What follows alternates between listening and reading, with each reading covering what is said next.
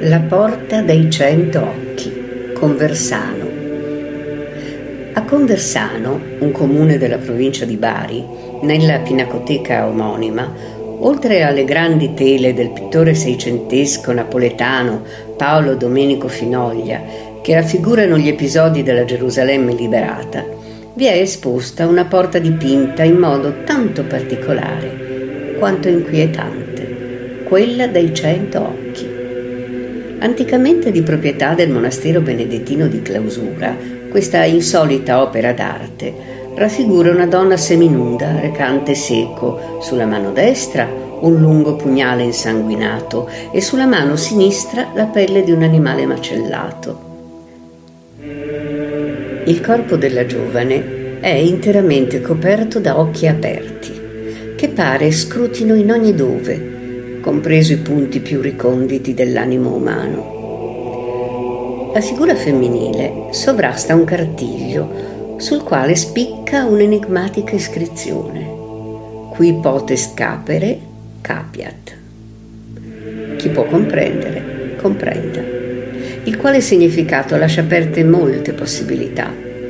Il dominio sulla belva della rossuria, la vittoria delle novizie sulle tentazioni della carne, i peccati non passano inosservati all'Altissimo e sono immediatamente puniti.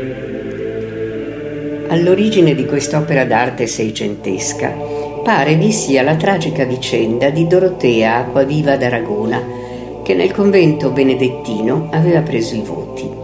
Ella, costretta dalla sua famiglia alla vita monastica, innamorata del fratello del duca di Noia, Ridolfo Carofa, famiglia rivale degli Acquaviva d'Aragona, fugge con il suo amato per convolare a nozze in quel di Venezia.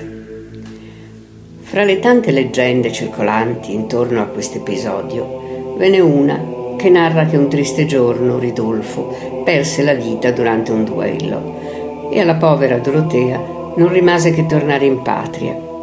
La poverina pensava che la famiglia avesse perdonato l'affronto subito accogliendo lei e il suo infante come nella parabola del figlio il prodigo.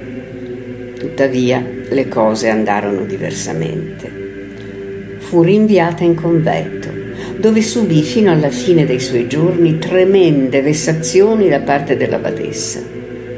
Venne rinchiusa in una minuscola cella, la cui porta aveva una moltitudine di fori, occhi lapidari, che permettevano a tutte le altre novizie di osservare la sua triste sorte e trarre un tremendo insegnamento.